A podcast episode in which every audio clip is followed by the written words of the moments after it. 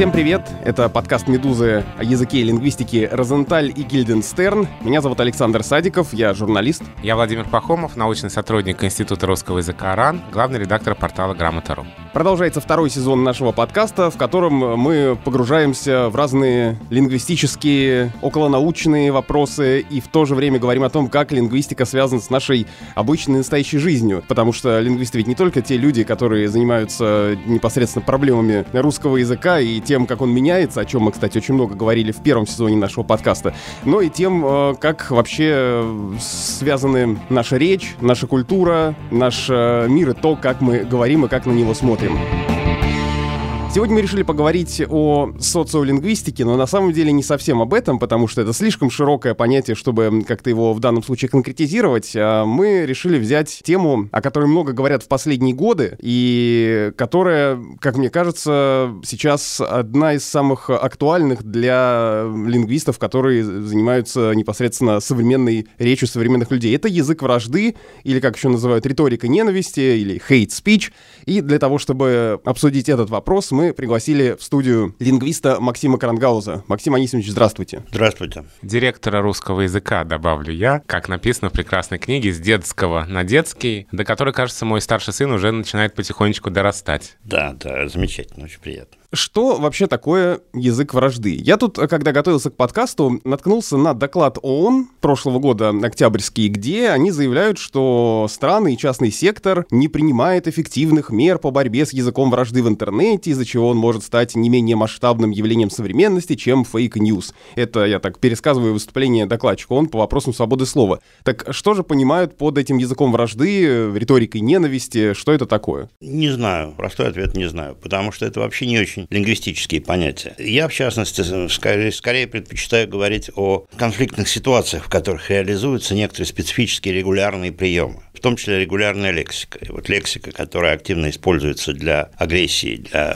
э, ситуации конфликта и особой разновидности конфликта, скандаля, вот так и называется, можно называть hate speech по-английски или по-русски язык ненависти, язык вражды. Собственно, это те слова, те, прежде всего, лексические средства, с помощью которых мы обижаем, оскорбляем, провоцируем собеседника. Ну, самое простое – это грубые названия, или, как говорят лингвисты, номинации собеседника. Там, козел, сволочь, ну и многое другое.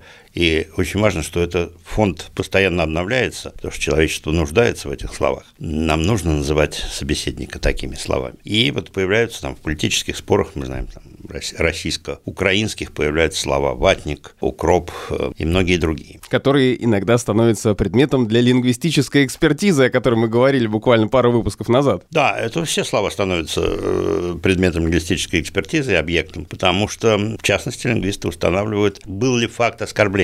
А мы сказали, человечество нуждается в таких словах. Получается, лингвистические конфликты неизбежны? Ну, надеюсь, да потому что это моя работа, пока она не кончается. Нет, но мы же видим, что все плохое в человеке сохраняется. Иногда загоняется в подполье. Но вот сейчас, собственно, мы присутствуем при создании нового человека, примерно то, что делали большевики в 20 веке. Сейчас создается новый хороший человек. Многие слова действительно загоняются в подполье, но это не значит, что они исчезают. Ну вот хороший пример русский мат, который периодически запрещался в публичном пространстве. Были даже статьи в кодексах разных, но он не исчез. Значит, он где-то существовал, потому что если бы его запрещали тотально, если бы это табу было абсолютным, он бы, конечно, исчез.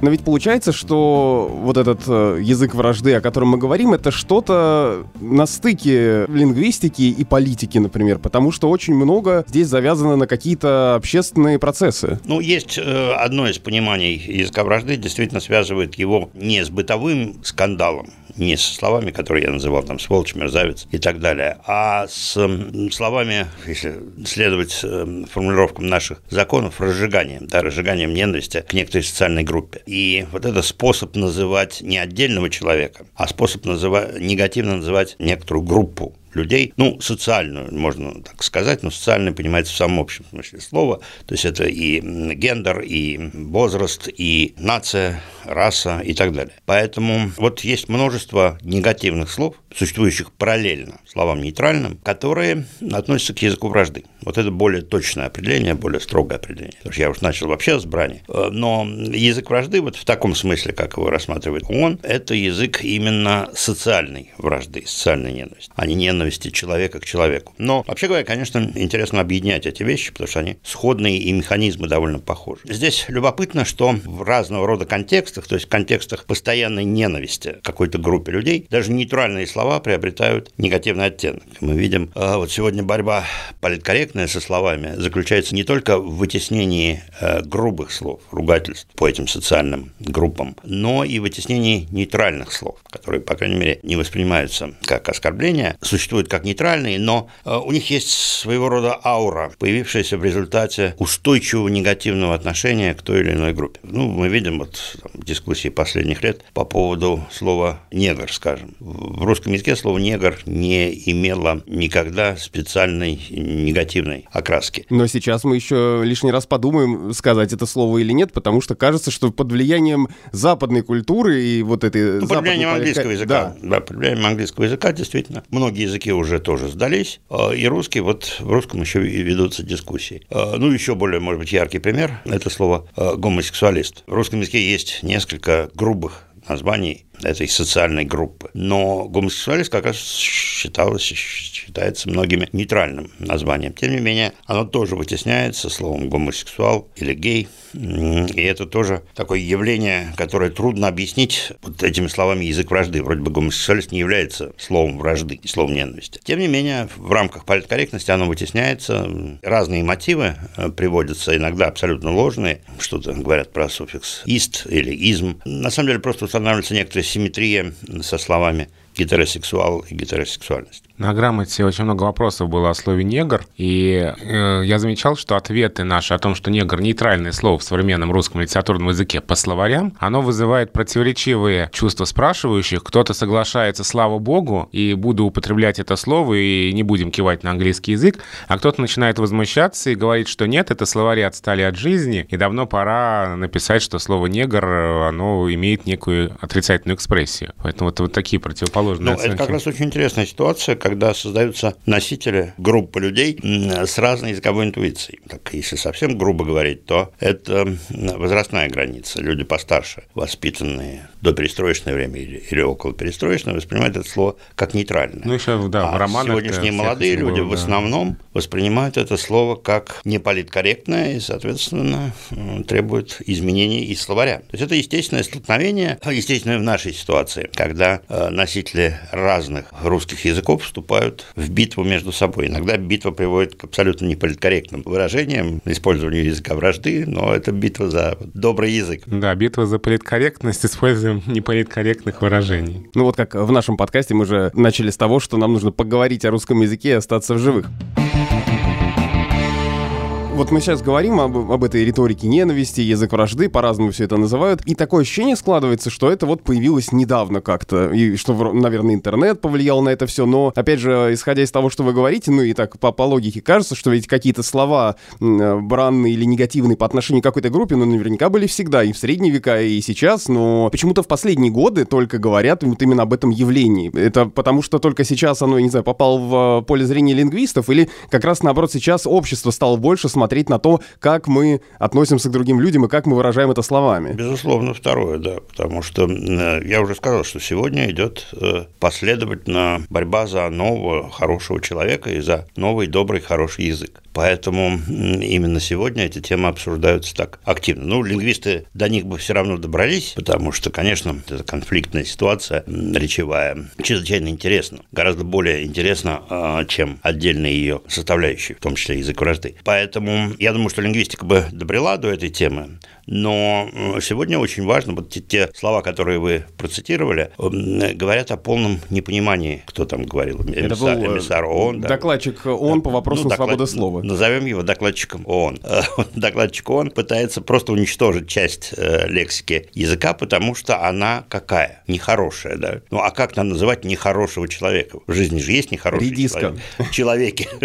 Редиска, да. Ну, редиска ведь тоже запретят делать? Сначала запретят более резкие выражения, а потом доберутся и до редиски. Сначала запретят грубые расовые и национальные оскорбления, а потом доберутся до там, мягких литературных. Ну, вы знаете, что, вот, например, очень интересная система. В разных социальных сетях запрещают, банят за употребление национальных оскорблений, таких как москаль, хохол, там, не знаю, кацап, наверное, тоже, да. То есть оскорбления в две стороны. Но эти слова, которые я произнес только что, надеюсь, что вас не закроют за это, они являются ведь очень мягкими, литературными, обидными словами, я бы даже не назвал их оскорблениями. Их использование, ну, такое шутливое, ироническое, как правило. То есть это, если я хочу сильно оскорбить собеседника, я выберу что-то пожестче. Этим, в частности, объясняется появление новых слов, потому что старые слабоватые это скорее такое литературное ироническое употребление. То есть э, борьба идет с тем, что обнаружили, а не с тем, что действительно является оскорблением. Поэтому запрещаются в каком-то смысле слабые слова, которые разумно было бы сохранить, именно потому что это литература. Должны же понимать Гоголя или какие-то тексты, где эти слова регулярно используются и уже давно не являются реальными оскорблениями. Но вот этот общественный запрет на какие-то слова подводит к вопросу, который касается не только, наверное, языка вражды, но и вообще любых каких-то общественных эм, запросов в отношении русского языка, и, ну и других языков, наверное, тоже, можно ли как-то искусственно повлиять на язык и заставить, если мы все вот сейчас возьмем и перестанем говорить все вот эти слова, списки которых полнятся и полнятся, э, и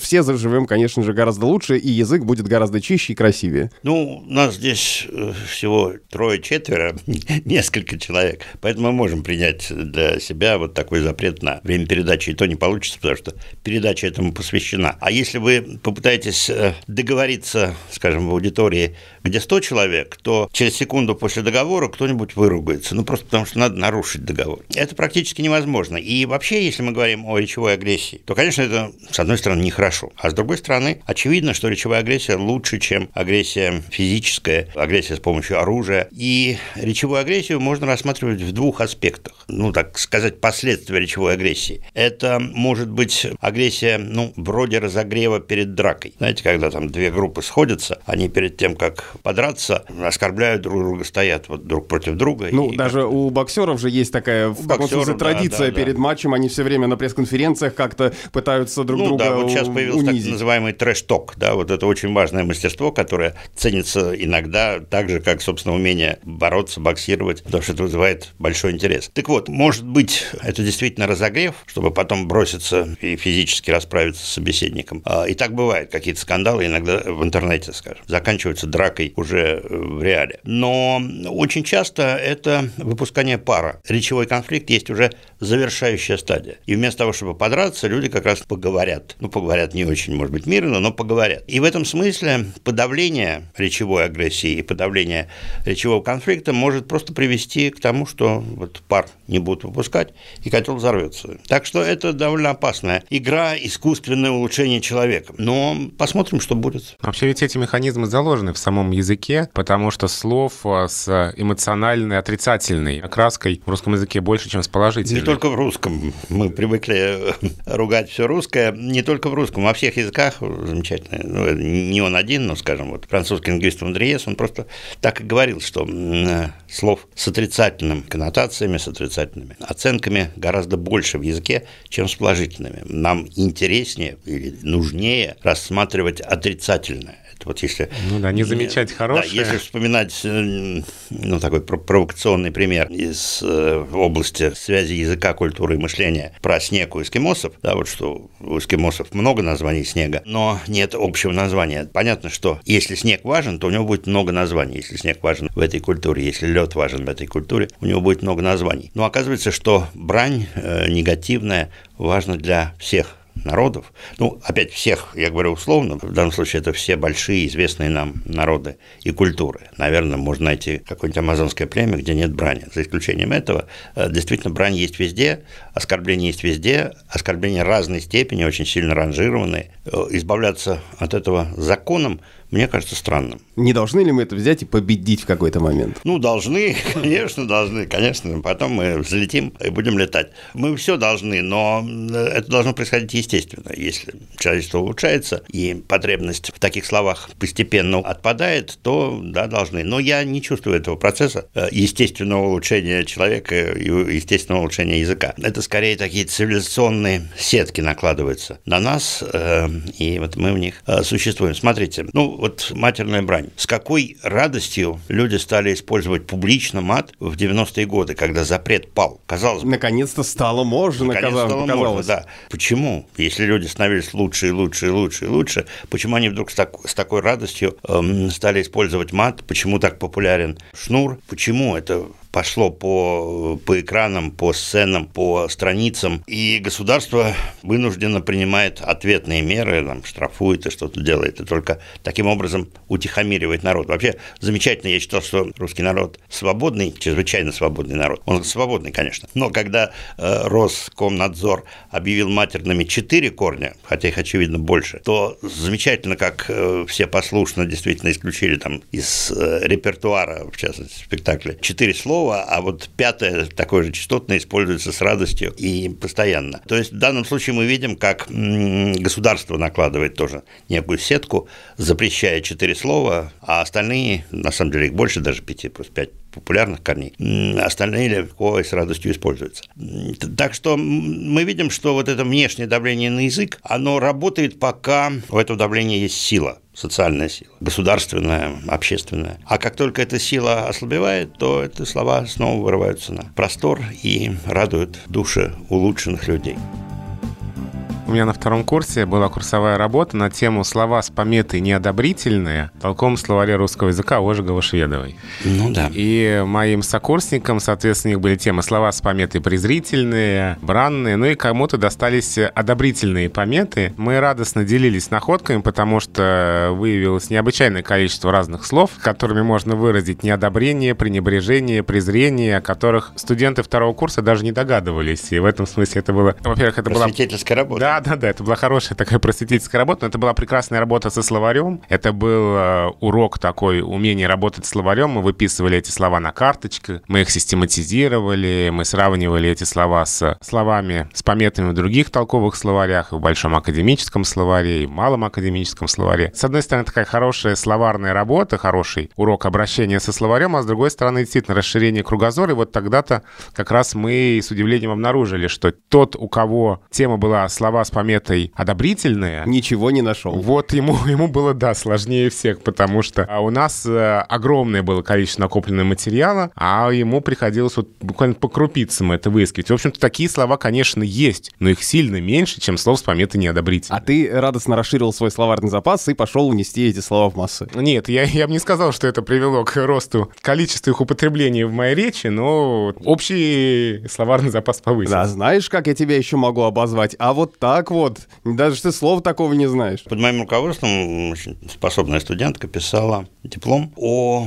э, оперативных названиях национальностей, о таких негативных названиях национальностей. Она провела первичный опрос, набрала там пару десятков таких слов, а дальше анкетировала людей с тем, чтобы они поставили оценку, степень негативности. И надо сказать, что довольно большой разброс. То есть одни люди воспринимают слова как негативные, другие как нормальные. И вот это, мне кажется, единственный способ установить хоть какое-то согласие в обществе, потому что запреты, которые исходят от э, иногда корпорации, иногда от государства, они довольно произвольны. На самом деле это чрезвычайно интересное исследование, насколько негативно то или иное слово, какова степень запрета. Ведь, собственно, общество само как-то регулирует, хорошо ли, плохо ли, э, регулирует употребление употребления этих слов. И действительно, если мы имеем дело с интенсивным негативным словом, с интенсивным оскорблением, то мы используем его редко. Если мы начинаем использовать его часто, как произошло, скажем, в 90-е годы с матерной бранью, негативность уменьшается. Мы как бы привыкаем к этим словам, и они, э, расширяя употребление, теряют в интенсивности. Это такое очень важное явление. Ну, опять, если мы возьмем до э, перестроечное время, советская, то в городской среде грубая брань, матерная брань, использовалась реже, с большим количеством ограничений, а в деревне использовалась регулярно. И там она фактически не была оскорбительной, она была прокладкой в речи. У разных людей и разных сообществ и групп разное восприятие языка. В этом случае надо стремиться не к тому, чтобы уничтожить э, язык другой группы, неважно там старики будут уничтожать э, язык молодых или не, не воспринимать его, а молодые, значит, будут уничтожать язык стариков. Но, наоборот, э, становиться на чужую позицию. В языке есть очень важно, в общении, простите, не в языке, в общении есть очень важное понятие настройки на собеседника. Мы должны фактически в тех случаях, когда мы по-разному оцениваем разные слова, настраиваться на собеседника и пытаться понять, что он хотел этим сказать. Меня очень огорчают и обескураживают разные конфликты, которые проистекают из того, что в самых обычных нормальных словах, имеющих несколько значений, люди какое-то одно имеют в виду, а вот остальные как-то отбрасывают. Когда, например, что-то обсуждаешь, и, может быть, там не очень хорошая ситуация, употребляешь слово «хорошо» в значении «ну окей, ладно». Да, да. Да, а в ответ слышишь так довольно грубо «ничего хорошего». И вот как-то все, как дальше вести коммуникацию? Я же не имел в виду, что эта ситуация хорошая. Я имел в виду знак принятие информации, согласие с ней, а вот это вот самое клише «окей». А тут, получается, это отрубают и все. И как дальше вести коммуникацию? Кто-то настаивает на своей интуиции, на своем восприятии языка, на своей речевой практике. Но я себя могу привести в пример, как раз, э, по-моему, пример очень характерный. Я в своей книжке в седьмом году «Язык на грани нервного срыва» написал, что я очень не люблю слово «блин», что мне оно кажется более вульгарным, чем соответствующее матерное слово. Так вот, я сказал, что, в частности, там, чтобы усилить свое неприятие, я написал, что я никогда не пойду пить кофе с девушкой, которая говорит слово «блин». Ну, вот прошло там 10-15 лет, я и это случилось. Нет, нет, э, случилось раньше даже. Но я огляделся и увидел, что не осталось девушек, с которыми я могу пить кофе. Я должен выбирать. Либо я э, не либо пью не кофе с девушками, либо я меняю свою языковую позицию. Ну, естественно, я поменял свою языковую позицию. О чем это говорит? О том, что речевая практика и речевая интуиция у меня с 60 годами иная, чем у человека 20-30 лет, совершенно разная. И человек, который, человек 30 лет, который произносит это слово, не обязательно обязательно вульгарен. Он просто жил в другой речевой среде, которой это слово использовалось иначе. И вот то, что я отказался от своей языковой позиции, на мой взгляд, не, я не предал свои принципы, а просто встал на позицию собеседника. Для него это слово не является ни вульгарным, ни оскорбительным. Действительно, есть слова, к которым люди и социальные группы относятся по-разному. Есть семьи, скажем, в которых грубые слова и даже матерные используются как вполне ласковые обращения друг к другу. Ну, там, ах ты мой мерзавчик, что ж ты наделал? Э, не то чтобы я рекомендую такое общение, но есть такие семьи, такая практика. Есть очень разное использование языка, и надо понимать, настраиваться на собеседника, а не переделывать его и воспринимать его в штыки как человека оскорбляющего кого-то. Я все думал, как себя вести в ситуации, когда мы с ребенком гуляли на площадке. Там была а, мама с мальчиком, и мама очень ласково а, употребляла слово «жопка». Да. А, когда там ребенок залезает на горку, она ему говорит, будь осторожен, там вот жопку подтяни, чтобы не упасть. Я думаю, сейчас вот он это подцепит, и как ему потом это объяснять? Да. В да. каких ситуациях? Но... Она, потому что она говорила очень ласково и проявляла заботу, но словом «жопка». А, я, а я еще удивляюсь, откуда в детском саду дети э, мат друг другу приносят? Вот. Ну, из дома откуда. Ну, Они начинается, конечно, да. да, да. Но это же слово действительно очень яркое, и, собственно, про него сказано да. главное, да. Да, есть, а слова да, нет. Да, слова нет. Поэтому это слово действительно как раз демонстрирует нам эти принципы. Я еще хотел сказать, как мне кажется, важную вещь, что вот эта позиция нетерпимости, если хотите, в смысле языка речи собеседника, она ведь характерна для очень разных слоев общества. Это, с одной стороны, позиция очень консервативной части общества, я бы сказал, фундаменталистской части общества, а с другой стороны, очень прогрессивной части общества, молодой, которая также легко оскорбляется. Вот это очень интересно, что сошлись крайности. А когда мы говорим об этой пресловутой э, риторике ненависти, часто обсуждение сводится к конфликтам в интернете, к каким-то разным дискуссиям, назовем это мягко, троллингу и еще чему-то похуже в социальных сетях. И я встретил э, такую версию, что это все происходит от того, ну, как одна из версий, может быть, вы сейчас э, подтвердите или опровергнете ее, что в сети проявляются те качества, которые есть э, у людей общества в реальной жизни. То есть, если, допустим, в России общество какое-то там агрессивное, то и в интернете оно тоже будет проявлять эту агрессию, и она там будет усиливаться. Да, я думаю, ну как, ну, понятно, что сеть – это продолжение нашей жизни, и если у нас есть агрессия, мы ее выплескиваем там. Тот факт, что она там сильнее, тоже, в общем, довольно понятен, потому что, глядя в глаза собеседнику, я не всегда могу назвать его как-то, как мне хочется. Все-таки сказывается воспитание, а иногда сказывается, скажем, э, страх, потому что мне могут не просто ответить, а ударить. В сети этого нет. Я не знаю, как измерять эту агрессию, но, наверное, можно в частности измерять ее с помощью подсчитывания вот этих слов, которые мы называем агрессивными, которые относятся к языку вражды. Я помню, несколько лет назад было исследование, в котором сравнивались родительские чаты. Английский, французский и российский. А, я, к сожалению, не помню деталей. А, ну, всем известны родительские чаты, тоже общее место, что это ад.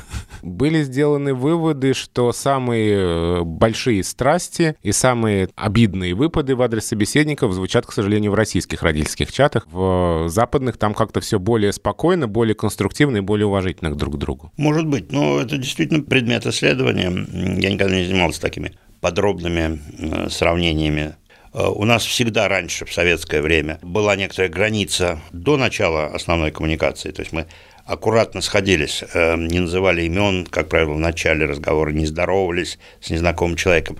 Но как только знакомство произошло, как только эту границу мы перешли, то э, известно, что русский человек широко раскрывает душу, даже иногда шире, чем приятно собеседнику. И вот э, в этой ситуации интернет разрушил первый шаг, мы до, стали довольно легко сходиться. Понятие незнакомый человек в интернете фактически отсутствует. А, а все остальное сохранили, то есть мы сразу вываливаем на собеседника э, все, что у нас есть за душой. Конечно, есть какие-то особенности у культур, но есть особенности и внутри культур, э, и, скажем, низкие и высокие культуры в нашей субкультуре, да, в нашей традиции различаются очень сильно городская и деревенская различаются очень сильно. Ну, в интернете, может быть, э, это не так четко видно. Но вот ненависть к слову «кушать» э, или ненависть э, к диминутивам, любимая тема интеллигентных людей, она тоже поразительна. Это ведь очень важное свойство нашей языковой культуры – диминутивчики но что вызывает большую ненависть? Еще к разговору об интернете и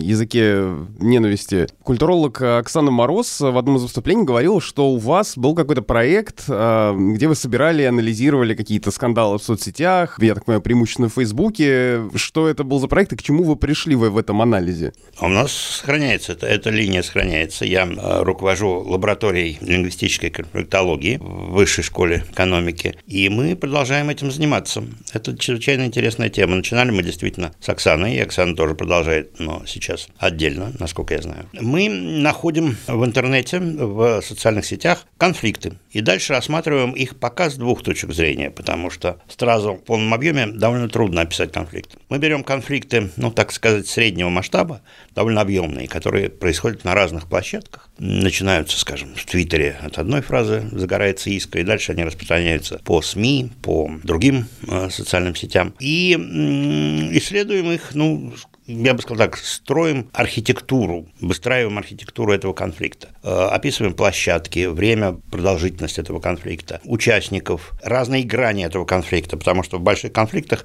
как правило, обсуждаются несколько проблем. Дальше мы пытаемся показать, по крайней мере, регулярность конфликтов на определенные темы. И эти темы, по-видимому, есть некоторые очень важные, актуальные точки споров для общества. И, ну, чтобы какой-нибудь пример привести, с одной стороны, стороны, скажем, интересные локальные конфликты касающиеся отношения к феминизму, к ярким представителям феминизма. Эм, с другой стороны, скажем, мы вот рассматривали какие-то конфликты в области гламурной. Последний конфликт, связанный с фильмом «Текст» э, и с отношением к участию актрисы в откровенных сценах. Почему возникает конфликт? Какова причина? Э, каковы мнения сторон, противопоставленных э, в данном конфликте. Вот это все, как нам кажется, чрезвычайно интересная вещь. Это с одной стороны. Это, если хотите, такой макровзгляд на конфликт. Но есть и микровзгляд, и тут мы исследуем маленькие конфликты, локальные. Это попытка как раз изучения лексических, прежде всего, средств, используемых в конфликтах. Как мы провоцируем собеседника, как мы пытаемся помириться с ним. И здесь, кроме языковых средств, мы исследуем роли и стратегии такие локальные, если хотите, даже не стратегии, а тактики. Тактика провокации, тактика уступки. Наша задача описать конфликт в целом, взгляд сверху, и изнутри, с точки зрения языка или речевых средств, которые в нем используются. Я вот сейчас подумал о том, что ведь э, наверняка есть ситуации, когда люди которые произносят или пишут какие-то слова, они не знают, и они не вкладывают в них тот смысл негативный, который в них э, либо на самом деле заложен, либо который воспринимается собеседником. Ведь очень часто такие э, ситуации э, вот этого языка вражды возникают скорее неосознанно, не потому что кто-то действительно хотел кого-то намеренно обидеть. Иногда совершенно осознанно. А, и просто видно, как человек подает свою мысль, и очевидно, что если ее очистить от некоторых языковых средств, она не будет обидной. Можно спорить не, ну, если использовать простую лексику, не переходя на личности. Но кто-то вступает э, в спор, сразу оскорбляя собеседника. Ну, просто, например, вводя э, оскорбление. Вот как раз мы с коллегами обсуждали, возникает спор с нуля просто ничего нет, никакого повода. Но приходит человек и вбрасывает обращение, ну, мягкое, мягкое ругательство, возьму там, свинота. Он сходу, он формулирует какую-то мысль и сразу оскорбляет собеседника. А вообще, надо сказать, что появились в интернет-общении такие дуэлянты, я бы сказал, бритеры, да, которые вот вызывают на бой иногда неподготовленного человека, а сами ну, хорошо стреляют, да, хорошо, хорошо владеют этим языком вражды. И они сходу забудут целую такую машину, механизм порождения возникновения конфликта, и сразу возникает группа, которая начинает оскорблять друг друга. Это специальное такое сознательное желание подраться. А какие конфликты интереснее изучать? Конфликты внутрисемейные, скажем, или конфликты между разными социальными группами, или между разными там, государствами? Какой уровень наиболее интересен? Ну, для нас важны два параметра я бы сказал, самый интересный вид конфликтов – это конфликты типические, воспроизводящиеся, то есть регулярные. Это очень важно, потому что, собственно, мы а, основываем наше наблюдение именно над регулярными конфликтами. Эти конфликты не являются специфическими для определенного человека, для определенной пары. Они воспроизводятся в обществе, и, значит, а, они связаны с какими-то важными для общества темами, это может быть воспроизводящиеся механизмы, что тоже важно, такие стандартные механизмы начала конфликта или а, его развития, его расширения. А второе, очень важен масштаб конфликта. Изучать очень большие конфликты, в частности государственные, трудно, но можно, конечно, изучать, скажем, перебранку дипломатическую, но мы все-таки этого не делаем, потому что нам важнее спонтанной реакции. А, но масштаб важен нам для того, чтобы мы могли охватить все аспекты изучаемого конфликта.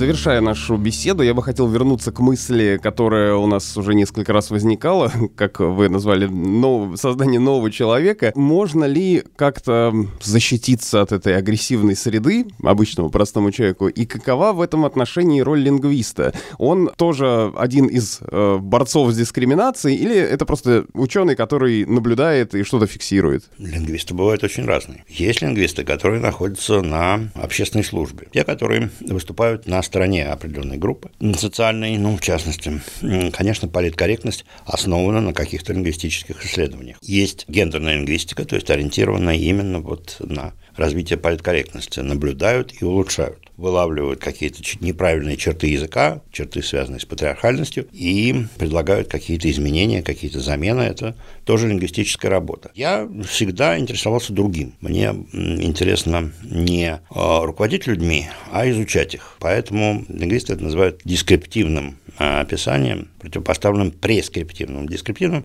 собственно, это и есть описание. Я описываю поведение людей. А прескрипция – это я предписываю им вести себя определенным образом. Ну, вот как правило, я подбираю для сотрудничества коллег, которые согласны с моими взглядами, которым тоже интересно описывать реальное поведение людей, а не предписывать им некоторые нормы. Но вот, безусловно, я, используя новое тоже хорошее очень слово, потроллил своих коллег, которые занимаются другим видом лингвистики, а именно разрабатывают нормы. И вот сегодняшнее движение лингвистическое заключается в том, что подавляется, уничтожается плохое, ну, что считается плохим, это отдельный вопрос, непростой, но тем не менее можно сформулировать так, уничтожается и подавляется плохое, и предлагаются за хорошие замены этому плохому. Но это сегодня один из таких очень важных пунктов, кстати, конфликта потому что вопрос, что является плохим, что следует заменять, и что является хорошей заменой, это на самом деле очень спорные и очень конфликтогенные темы. Но лингвисты занимаются и тем, и этим. Вообще, мне кажется, что знание природы конфликта, знание, какие бывают конфликты, как они развиваются, некоторых их сценариев, механизмов, помогает и эти конфликты как-то гасить. Я вот да, помню, да. Максим Анисимович, как вы, кажется, на Петформе в Сочи, когда выступали, и кто-то, задавая вам вопрос, явно начинал скандалить. И вы тогда филигранно этот конфликт э, затушили прям мгновенно. Да, я в этом смысле э, сухой человек, э, потому что я умею сушить или засушить конфликт. В общем, провокаторам погасить. с вами неинтересно. Ну да, нет, но провокатор это другое дело. Там просто известно, известный принцип не кормить тролля, не поддаваться на провокации, не вступать в беседу. Нет, я говорю о другом. В пылу спора я, например, хочу написать что-то, вложить свой вклад в спор, сформулировать сформулировать некую мысль, и я вдруг читаю то, что я написал, и вижу, что эта фраза наполнена словами вот конфликтогенными, да, провоцирующими собеседника. Даже я прямо не оскорбляю никого, не, не называю, но я использую такие слова, которые ну, как бы подразумевают, что собеседник врет или что-то еще. И я действительно стараюсь чистить этот текст, то есть выловить из него э, нейтральную мысль, убрав все оценочные слова. Оказывается, что в этом случае собеседники лучше реагируют на смысл слова и меньше поддаются вот этому жару, пылу конфликта. Если мне интересно поговорить, то я действительно пытаюсь контролировать себя прежде всего разговор оказывается гораздо более содержательным. И все-таки э, можем ли мы, изменяя свое отношение к каким-то словам, изменяя свой подход к тому, как и что мы говорим, изменить мир вокруг нас? Да. По-моему, это хорошее завершение. Я еще хотел сказать, а, что я точно знаю ситуации, когда лингвисты а, могут погасить конфликты. Это как раз когда мы... Ведь конфликт очень часто возникает вокруг неких языковых явлений.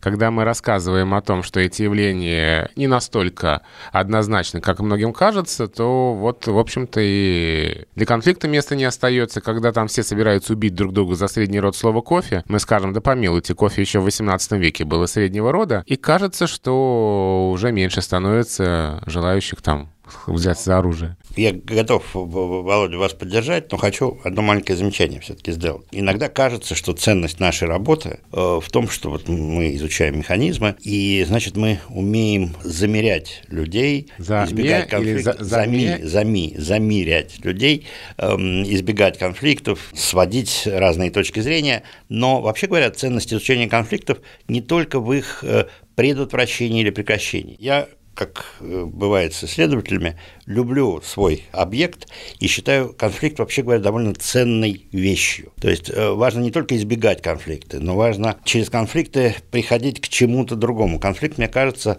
чрезвычайно полезный механизм развития э, идеи. Ну и не только идеи, но вообще конфликт – это некая движущая сила развития общества, человека, сообщества. Просто важно понимать, что задача не, не сводится к тому, чтобы конфликтов не было. Конфликты были, есть и будут. Некоторые надо избегать, некоторые надо пытаться, по крайней мере, выйти к чему-то, к, к миру, но конфликты развивают нас. И это, по-моему, очень важно. Я Некрасова вспомнил внезапно. После ссоры так полно, так нежно, возвращение любви и участия. В частности, это тоже, да.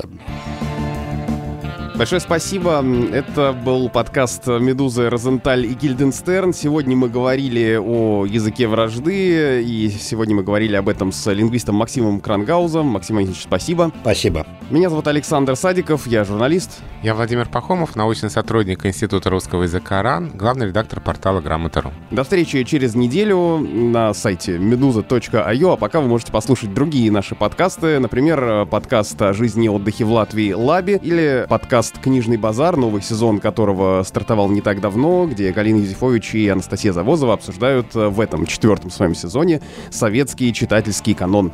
Пишите нам письма, если вы хотите с нами поспорить, ну или просто высказать какое-то мнение на почту подкаст собакамедуза.io.